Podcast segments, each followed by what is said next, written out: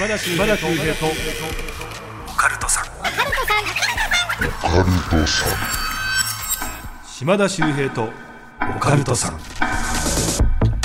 怪談都市伝説。占い。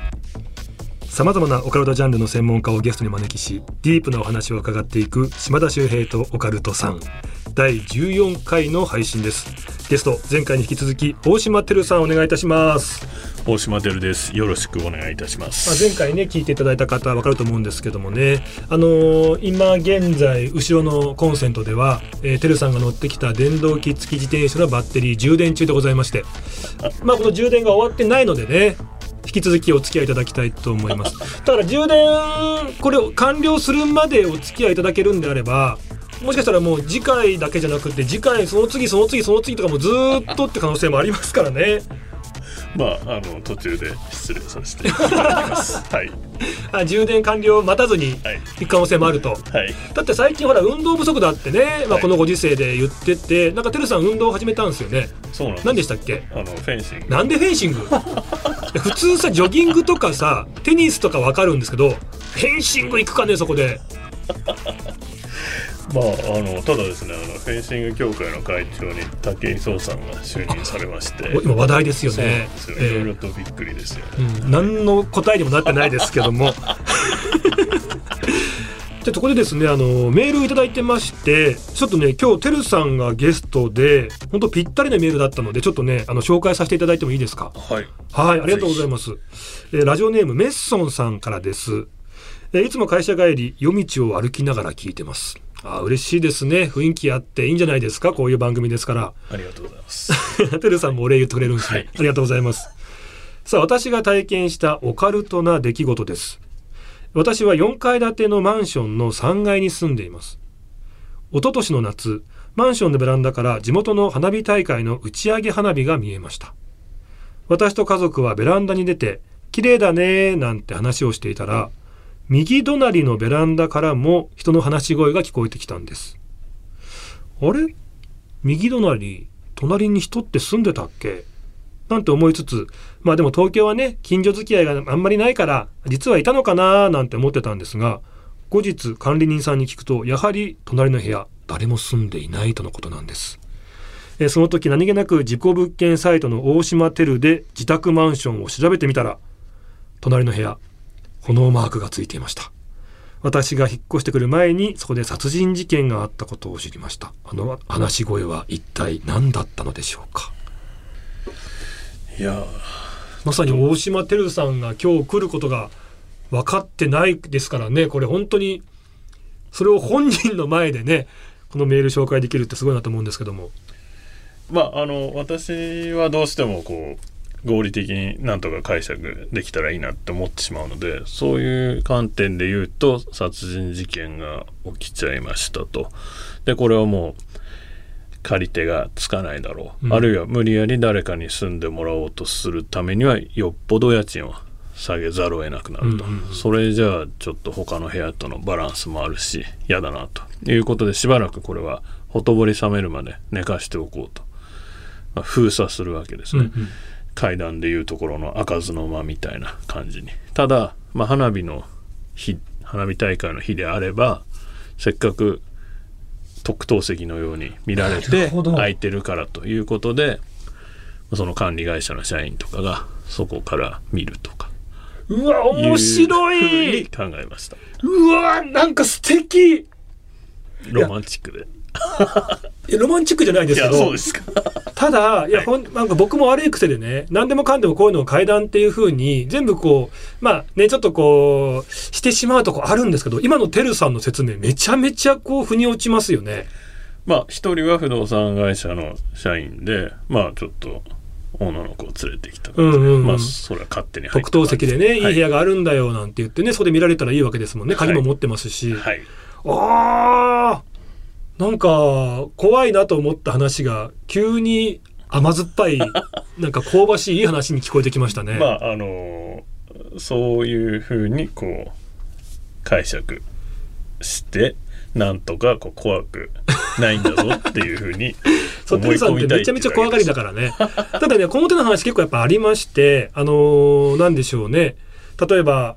ホテルみたいなとこにね泊まってなんか横の部屋うるさいなどんどんするなと思ってクレームねフロントにこうかけたら「いや横の部屋誰もいないっすよ」「いや違う違うこっちこっち逆側逆側」って言って開けたらそこが実は角部屋で下にお墓が広がってたとか結構あるんですよねそういうパターンのお話。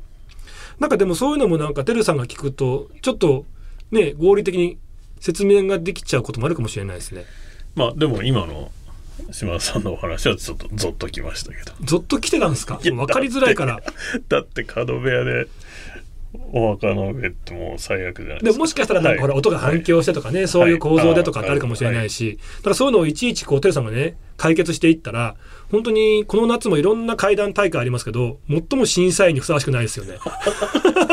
いやあのむしろだからそのこれはこう説明できるあれも説明できるってどんどん潰していってでもやっぱり全部は説明できなくて残っちゃう。それこそがやっぱり不可解気持ち悪いっていうふうにむしろ思いまわす。かります。心霊写真とか心霊動画もあって最近ね、作り物なんかも多いっていう。もちろんお話もそうですけどただえ？なんかこれはちょっとわからないんだよねってやつがやっぱりいくつか混じってるんですよね。はいああいうのいいですよね。そうなんですよまさにそうですね。はいいやちょっとねぜひねちょっとこういったまあ今回は事故物件なのかどうかは別としてですけどもなんかやっぱ僕らが新居とか探す際になんか見ておいた方がいいとか気をつけた方がいい部分ってあったら教えていただきたいんですけど。まああのーやっぱりその事故物件かどうかを見抜くポイントっていうのはこう反対側から見ればその事故部屋になっちゃった事故物件になっちゃったっていうそういう物件を持ってるオーナーが事件事故の後にどういうこう対策というかそういうこう隠すような手口として何をしてるのかって、まあ、そっち側を見てみることが大事なわけです。例えばテレビでそのアパートとかマンションの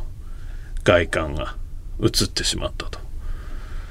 ぼかしは入れてるんだけどやっぱりこうなんとなくシルエットとか色と分か分かっちゃうって。じゃあどうすればいいだろうって。あそうだ。じゃあ色を塗り替えちゃおうと。はあ。いう発想になるんでそれがですからこう反対側で見れば色を最近塗り替えた、急にね。はい、そういう物件は怪しいっていうことに、まあ、一つなるわけですよね。面白いですね。自分が借りる側じゃなくって貸す側だったらどんな考えに至るだろうかっていう視点を持つってことですよね。そうですね。結局その見抜き方と対処法っていうのがこう表裏一体というか、あのテルさん以前おっしゃってたね、あのそういう見た目を変えるっていう方法もあるし、はい、名前を変えちゃうっていう方法もあるって言ってましたね。そうですね。はい。あのテレビだと外観っていうことですけどこう SNS とかあるいはこう昔ながらの井戸端会議だとそういうまあなんとかコーポとかね。はい。そうなんですハイツーとかついてるかもしれないけども、言葉で伝わっていくわけですからそのマンション名アパート名を変えちゃえと。あるいはこう変えさえすればもう十分なんですよ。私自身もかなりこう混乱しちゃいますし、はい、ですからあの急に最近になって名前を変えたのは怪しいっていうふうに、まあ、2つ目としてなる。はあ面白いですね。あとあのほら不動産業者でね例えば部屋借りるときにまあ告知義務があるっていう話ってよく聞くじゃないですか。ただこれも都市伝説で一人間挟んじゃうともうその二人目以降は言わなくてもいいんだよとかあれ本当なんですか？まああの実際にそうしている不動産屋さんは多いですつまり1人目なんだから言わなきゃまずい2人目だからもう言わなくてもいいだろうと勝手に判断して、え1人目であれば教えてもらえる自分が2人目であれば教えてもらえないと現実問題そうなってることは多いです。多いんですね。多いんですけどじゃあそれがルールなのかとかあるいはこう揉めに揉めって裁判沙汰になった時にいやあなたは2人目だったから言わなかったんですっていうのが通用するのかっていうとこれはまた別の話で。気持ちの問題は嫌だよって思ったらね。あのやっぱりこう2人目であっても言わなきゃいけないっていう判決が言い渡される場合もありますので、はい、本当にねそうなってくるとこの事故物件の基準っていうところも難しいですよね。そうですねですから今まさに国土交通省がガイドラインをを作っている。まあもう出来上がってこういう案で皆さんどう思いますかというふうにこう公表されたちなみにそのガイはいドラインっていうのはどういった内容になってるんですか、まあ、ざっくり言うと病死とか自然死。家の中でこう階段から落っこってまあふ不慮の事故というかはい。はい、お風呂場で滑って死んじゃったとかそういうのは、まあ、よっぽど特殊清掃とかが入ったりするようなケースでなければ言わなくていいと。うんうん。他方で殺人事件や自殺は言わなきゃいけないと。ただし3年間だけっていう、え期限あるんですね。えー賃貸物件の場合ですけど。3年なんだ。はい。ですからもう何人入れ替わろうと3年の間は言わなきゃいけない。逆にあの5年とまあ逆にというかその別の言い方をすれば5年とか10年経ってたらもう殺人事件現場であっても言わなくていいっていうような、まあ、そういうもう本当要するにそういう案が出ました。だそういうことが、やっぱりそれは選ぶ側の気持ちの問題だから、でもやっぱり知る義務、知る権利はあるだろうということで、まあ、てるさんはこういうサイトを立ち上げた面もあるんですもんね。そうですね。ですから、あこの国土交通省の新しいガイドラインと我々の活動は、まあ、直接は関係ないと。ええうちは今後とも別に3年経ったから消すとか、そういうことはしませんということです。いや、本当ね、ちょっと思うのが、例えば、やっぱりね、殺人事件とか、そこで自殺をしてしまった、やっぱね、ちょっとこう気持ち的にもうんと思うんですけど、この今時代ですよね。あのお年寄りの方の一人暮らしも増えてるから、そこで孤独死をしてしまう。そして長い間発見されないっていう事態が多分今後結構出てくると思うんですよ。でそれを全て事故物件としていったら結構事故物件すごく増えちゃうんじゃないかなって思ったりもするんですが。まあそうなんですけどやっぱりそのあの今空き家問題というのがこうどんどん深刻になっていてそれなのにどんどんアパートマンション建ててますよね。建て続けてるんです。で人口は減ってるわけです。うん日本人の人口がどんどん減ってるわけですよね。そうなるともうその大家さん側がですねそのお年寄りは嫌だとかそんな殿様商売してられない状況にはいはいはいなってきてるわけです、満室にしようと思うのであれば。そしてその借りる側もですねどうしてわざわざ駅から離れたとこに住まなきゃいけないんだとか、うん。日当たりが悪い古い。そして孤独死があった物件に住まなきゃいけないんだと。そうじゃない物件いくらでもあるのにと。いうふうにこう選びたい放題な状況になってきてますので、確かに、えー孤独死が増えれば事故物件も増えると。でもこの空き家問題っていうのが深刻である。お客さん借りる側か買う側住む側がこうわがままを言いやすい状況うんうんうん。に今なってるので、孤独死があった物件は嫌だとうん。いうふうにこう選べるようになってきてるっていうことです。ね。いや、ちょっとですね、あのいろんな話、まだまだ聞きたいこといっぱいあるんですけども、この後もですね、えー大島てるさんにディープの話伺っていきたいと思いますので、最後までお付き合いお願いいたします。よろしくお願いします。島田秀平とオカルトさん。ポッドキャストの世界の魅力を広めていく番組、クロスポット。ポッキャを愛する様々なゲストをお迎えしておすすめポッキャを教えてもらっています。Amazon Music なら、ほぼノーカットのフルバージョンも聞けちゃう。地上波版の2倍、3倍も当たり前詰め替え用の柔軟剤ぐらい、たっぷり聞けます。好きなポッドキャストがきっと見つかる。クロスポットは毎週月曜日に配信です。改めまして、島田秀平です。さあ、今回ですね、大島てるさんをお迎えしていますけども、なんか事故物件の話を聞いていて、なんか社会問題にもつながってくるなっていう、非常に興味深いお話でしたね。まあちょっとオカルトからは離れてしまったかなと思いますけどもいやいや、非常に興味深くね、話聞かせていただきました。ちょっとここからですね、えー、てるさんが知ってる事故物件にまつわる、ちょっと怖い話、お伺いしたいんですけども、いいですか？はい、えーまたちょっと関西の話になってしまうんですけれども、はい大阪駅のかなり近くもう繁華街に建ってる新しめのマンションでの出来事なんですけれども、うん。そんな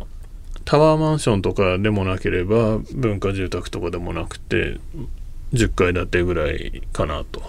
で10世帯かける10フロアで100部屋ぐらいあるのかなという、まあ、そういう規模の賃貸マンションなんですけど。ね。まあそうですね。大きいんですけどそんなタワーマンションとかよりは小さいっていう,、うんうんうん。少ないっていうサイズなんですけどそこでですねある日殺し殺人事件が発生しましてで警察としては当然そのまあ誰が犯人なのかっていう前にそもそもこの亡くなった人は誰なのかっていう、まあ、そこから始めるわけですし、うんうんうん例えばその助けてくれとか叫び声を聞いた人はいないのかとか揉み合ったりこうそもそもこう口論してなかったかとかいろんなことを手がかりを求めていろんな部屋をこうピンポンして聞いていくわけですよね。うんうんでまあ中には不在の人もいればイルスの人もいると。でもこう警察ですから結局管理人の協力も得て全住人からこう協力を仰ぐと。聞き込みをするわけですはい。ね。、でそんな中、まあ、別のフロアなんですけど同じマンションの中の別の部屋でその同じ日に死んでる人がえ？もう一人いたんですよ。同じ日に？そうなんです。別フロア？そのその日のうちにえか回数は一緒なんですか？あの別の階です。別の階で？はい。はい。同じマンションですけど別の階で、えー今度はこの人は殺されたんじゃなくて自殺してました。でその段階でもうあの大ニュースになりましてやっぱりそのネット上のコメントまあヤフコメとかかなりいい加減なことを言う連中が多いのでこれは絶対殺しの方の犯人が自殺したんだと。なるほど、はい。まあ勝手な憶測で、はいそうなんです。まあ、殺人を犯した後、はい。その後自分の命を絶ったその犯人が自殺をしたんじゃないかっていうふうに予想をしてしまったわけですね。そうですね。はい。まああの殺したその場で自分も死ぬんじゃなくて自分の部屋に戻って自殺したっていうのはちょっと謎ですけど、まあ、そう考えるのもまあ無理はないかなというところなんですけどしばらく経ってその殺しの方の犯人が捕まったんです。捕まったっていうことは生きてる別のそうですよね。だからその自殺をしてしまった方は犯人ではなかったわけですよね。まああの2人で殺して1人自殺した1人捕まったっていうことも考えられますけど裁判、まあ、逮捕されて起訴されてこう裁判を聞いてると傍聴してると一回もその自殺した人が触れられなかったんですよ。ですから、あの島田さんがおっしゃる通り自殺した人は殺人事件と関係なくて共犯とかということもなく単独で今捕まってるこの生きてる第三の男が、えー犯人だということでどんどんこう審理が進んでいって結局有罪になって、えー今おそらく刑務所に入ってるへえ。いうことなんですけど同じ日に同じマンションで殺人事件と自殺があったと。で、えー殺されてしまった男性。そして自殺した男性。そして、えー殺人犯として捕まった男と、まあ、3人いるわけなんですけど、うん。この3人実は全員ゲイなんです。でどうも狭い世界で顔見知りだったんじゃないかっていうふうに言われてます。はで何が言いたいかと言いますあ。と、はい。怪談話とかでよくですね2つの出来事あるいは3つの出来事何かこうさも共通点があるかのように、まあ、話術で。工夫してつながってるとかいうふうに、まあ、言いたくなっちゃうこともありますし、うんでも聞き手としてはですねそんなの偶然に決まってるじゃないかと、まあ、見抜くわけですよね。うんまあ見抜くというかアンチでそういう言い方をする人がいると。でもこのケースは逆なんです。公式発表で警察がいやもう偶然ですって言っちゃってるんですよ。はい。でもいろいろな情報を見ていくと見ていくと何か関係性があった。むしろ外野としていや偶然なわけないでしょうと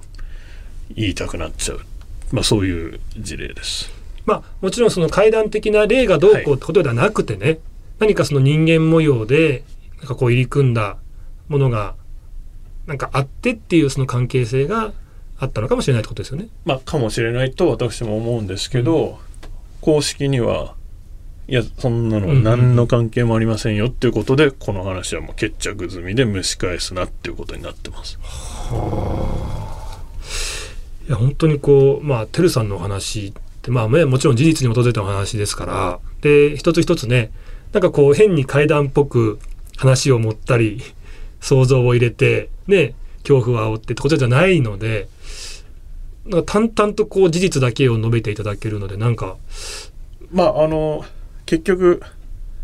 どんな話をしてもアンチはいるっていうことなんですよね。そのつながってますよ。必然なんですよ。っていうとそんなのは偶然だっていうしこれは偶然なんですよっていうとそんなわけねえだろうっていうまあそういう反発がある。まあどっちにしろ反論したい人はいるんだなっていう、まあ、そこなんですけどやっぱりその怪談話によくあるものとは正反対で、うんうんうん。あの世の中には結構ですねあのそういうエクストリーム自殺とかもなんですかエクストリーム自殺ってあいうのなんていうんですかね。そのありえないような方法ではい。自殺してる人がいるんですよ。えちなみに？もうなんかこうよよくわかんないです。自分で袋かぶって手錠して首つってたみたいなもう一人でできないような死に方をしてたりするんですよ。で警察はそれを自殺だと断定したって言って終わりなんですけどいやどう考えても手錠してたらね袋かぶれないよねとかとかそういうのが結構あるんですよね。ですから公式発表ではいやもう偶然ですとかいやたまたまでしょって言ってるんですけどまあ本当かなとい思わず言いたくなっちゃうようなものがいくつかあるってことです。やっぱてるさんってもうねやっぱりほら東大も出てねすごくこう優秀な方で一つ一つを合理的に考えるじゃないですか。はい、でだからこそ不可解なこととかっていうのもこう出てくる気づくっていうとこありますよね。僕らなんか「へーで終わっちゃうところだけど。うんうん、えその事故物件だけじゃなくてそういった背景とかその事件の裏側まで結構てるさんっていろいろ見てるんですね。いや私はあの基本そのマンションで言えばその部屋番号を知りたいっていうような理由で裁判傍聴に行ったり裁判傍聴ねそこですけど足運ばれてるんですもんね。はい、ただその過程でいろいろと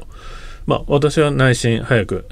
何号室か 知りたいなって思ってるだけなんですけどあのまあいろいろ被告人の生い立ちだとか人間模様人間関係そういったもののこう情報がもたらされるというわけです。本当にすごいな足で稼いでる情報というかただねあのこの事故物件とかもそうでちょっと面白いなと思ったのがなんか最近ね事故物件ってなるとまあ家賃が安くなることが多いじゃないですか、だから別に幽霊気にしてないですよ。って人からすると家賃安いんだからもうラッキーじゃんって言って逆に人気物件になることもあるんですよね。そうですね。ただそれはそのそれこそスーパーで半額のシールを貼ったら売れたみたいなレベルの話で本当に事故物件が人気だったら値下げ安くする必要がないわけですしむしろ事故物件の方が高くなってもいいはずなんで、まあでもやっぱその安さに惹かれて例えばその若手芸人とか、はい。結構そこに住んでるんだって人も何人かいますしちょっと面白いのがね事故物件引っ越したらその部屋に引っ越したら売れるっていうジンクスがあったりとか 結構みんな取り合いになってるところもあったりするんですよ。そういうことならいいんですけどはい。何年か前ありましたよね。千葉の方でしたっけ？もう不動産屋さんが悪ふざけじゃないんだけどそれを大々的にはい言いましたよね。あの面白いねチラシでなんかその間取りがあって家賃があった横にお化けの九太郎のイラストが書いてあるんですよね。はいで、えーこの物件いいよ。お風呂、トイレ、エアコン、幽霊付きって書いてあって、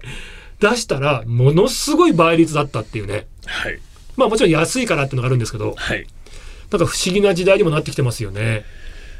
はいあのー芸人さんがその売れたりしたらすごくいいなとは思うんですけどやっぱりそのなんで家賃がす安くなってるのかっていうところをもう一度考えてほしいなと。それはやはり根底にあるのはほとんどの人が嫌がるから、大家さんはしぶしぶいやいや値下げせざるを得ない状況に追い込まれているということなんで本当に事故物件が人気な時代になったらですね同じ家賃だったら事故物件の方がいいっていう人だらけになってるはずですし、そうですよねはい、そこまでいかないと事故物件は人気だとは言えないなと思います。あのーさっきね、まあ、話を伺った中で、今3年経ったらもう言わなくてもいいんだとか、はい一人挟んだらもう言わない場所が不動産屋さんが多いんだって話ありましたけど、ただ、こっちから聞けば、それは言わないといけないんですよね。そうですねあのーやっぱり知ってるのに隠すっていうのがまあ嘘をつくっていうのはいはいが問題なんで、となると知らないっていう答え方になるのかなと思いますね。そうかそうか。だからまあそういうのも含めて、とりあえず何も書いてない、大丈夫ですよっていう物件だとしても、ここって以前そういったものって起きてないですよねっていうのを一つ確認する癖はつけた方がいいかもしれないですね。そうですねはいで、まあ、その上でいいや知らないけどって言われると思います。ねだから、ないですだったらいいけど、知らないですはちょっと怪しいですよね。グレーですよね。まあでも本当に知らないかもしれないとういうんとまあまあ、ころなんです。そういう場合はね、大島てるサイトを見ていただくとか、あとあれですよね、あの、こう、物件情報なんかで、あの、ま親切な、親切というか一応まあ書かなきゃいけないんでしょうけど、そういう場合って下の方に小さく、告知事項ありとか、なんか書いてあることありますよね。そうですね。あの、あれは本当にあの、親切というか、はい、あの、書かなきゃいけないわけではないです。やっぱり広告ですから、広告の段階ではまずはいいことだけを言うと。で、実際に見学をして、最後にもう契約する、ハンコも押す。その時にはちゃんと言わなきゃいけないんですけど、最初の掴むところでいきなり自殺がありましたとかいう必要はさすがにないですのでそそれをちゃんと言ってくれてるっていうのはまあそのサービスというか、うんうんうん。あの良心の表れとあの、チラシで今言いました告知事項ありっていう文言の他に、どういう文言が載ることがありますか？他にはですね心理的価値ありですとかそういうのもあるんですね。はい。まあもろ事故物件とか書いてある場合もありますし、うんうんうんうん。まあそれはいろんなパターンがあります。僕もね、実際その現物見たんですけど、かなり小さい文字でしたね。そうですね。まあ、あれはですから、あの、そもそも、あの、書かなくてもいいので、あの段階では。ですから、書いてあるだけ小さい字でも、あの、親切。まあまあね。ととは言ってもそれ大々的に書いたらあれだから、とりあえず後で、いや書いてたじゃないですかっていう一つの言い訳もできるために、っていう考えるとやっぱり他の文字に比べても明らかにもう、なんか虫眼鏡でこう見見なきゃわ わからないですよみたいな。ああと、やっぱりその、不動産屋さんから見ても、こう、無駄足になるわけですよね。その、散々、あん現地に案内して、もう最後に、あ、ちょっとちゃんとこれは言わなきゃいけないんで言っときますけど、実は殺人事件がありまして。えーだったらやめますってなったらもうお互い無駄足ですから、だったらまあ、最初から？最初から言っとこうでもそんな大っぴらにアピールするようなことでもないじゃあちっちゃい字にしようかっていうその葛藤の結果だと思います。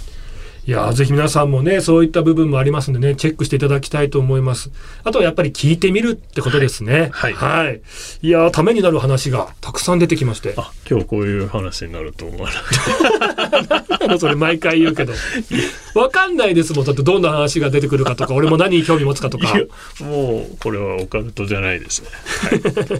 やでも非常にはいこういうお話もね、興味深いですし、なんか有益な情報かなというふうに思い。ますさあそろそろお別れの時間ですけども、えーこれですね、えー番組あなたからのメールもお待ちしております。あなたの周りで起こった不思議な出来事地元でささやかれているオカルト情報島田秀平に聞いてみたいことあとゲストに呼んでほしい人なんかも送っていただきたいですね。テレさんこの番組この人ゲストいいよって誰かいません？あんえとこの番組のゲストでいいんじゃないかえー、っいないんですね。といやだいいたはずなんでちょっといいたはず？思い出すといういたはず？考えてます。あのオカルト限定でってことですよね。まあオカルトでも、うんまあ、この話この人の話聞いてみたいなみたいな。えー、っと まあちょっと考えておきます。次回までにじゃあ考えておいていただいていいですか、はい。前回すい違う番組でさ、はい。なんか割と前半でささあ今回お互いにね二人っきりでありますんで、お互いに聞きたいことね、はい。ぶつけ合いましょうよって言ったらまさのてるさん俺に聞きたいことなくって。でじゃあちょっと終わりまでに考えておきますよっつってずーっと考えつかなくって最後聞いた質問が「島田さんっていつも手見てますけど足は見たくないんですか?」ってもうわけわかんない質問だったもんね。ひねり出してひねり出して。いや結構でも本当に足の層ってどうなんだろうっていうのが気になってます。はいいやもううん考えて考えて出たのがあれでしたから。えいるのね？この番組ゲスト呼んでほしいなって思ってる人は今いるのね？もうもうちょっと考えます。はい。考えると思い出すんだよね、はいここ大事なんですよ、はい、はい。じゃあちょっと思い出しておいていただいて、はい。次回聞きますからね。はい。はい、お願いします。はい皆さんその辺も楽しみにしていただきたいと思います、一体大島てるさんは誰のことを忘れてしまっていたのか。はい、えー次回もですねはい出ていただきますがなんと大島てるさんとは次回が最終回になります。皆さんぜひね、えー次回も楽しみに聞いていただきたいと思います。てるさんありがとうございました。ありがとうございました。